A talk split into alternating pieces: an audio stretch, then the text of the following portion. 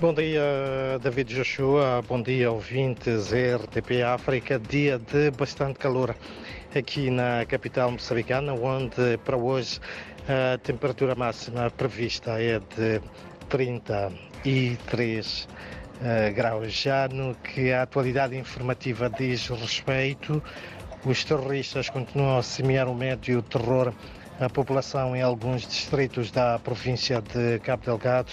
Face à situação, as autoridades governamentais apelam aos cidadãos a uma maior vigilância e denúncia de movimentações ou a presença de indivíduos suspeitos de pertencerem a estes grupos que nos últimos dias têm, têm estado a fazer-se presentes em algumas zonas. Por outro lado, os casos de cólera continuam a preocupar em Moçambique, apesar do registro de uma redução bastante significativa.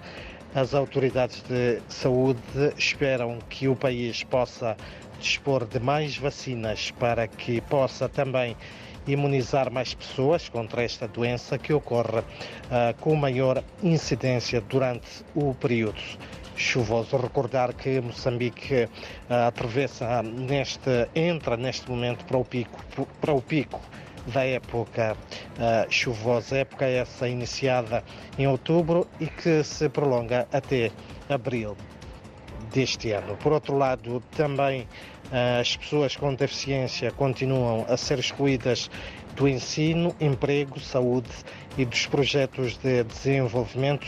A denúncia essa é do Fórum das Associações das Pessoas com Deficiência FAMOD, que se mostra preocupados com a demora na aprovação da proposta de lei de promoção e defesa dos direitos deste segmento da sociedade já depositado na Assembleia da República e também mesmo para uh, terminar avanço que uh, hoje é Dia Mundial das Doenças uh, Tropicais. Em Maputo a data hum, está a ser marcada pela realização de uma campanha de sensibilização à sociedade sobre os riscos que estas patologias representam. O ato uh, decorre no mercado Spamanine e está a ser orientado pelo Diretor Nacional de Saúde Pública, Quinhas Fernandes. São então estas, David, Josué ouvintes, algumas uh, das notas de destaque uh, da informação para esta terça-feira, um dia, recordo, bastante uh,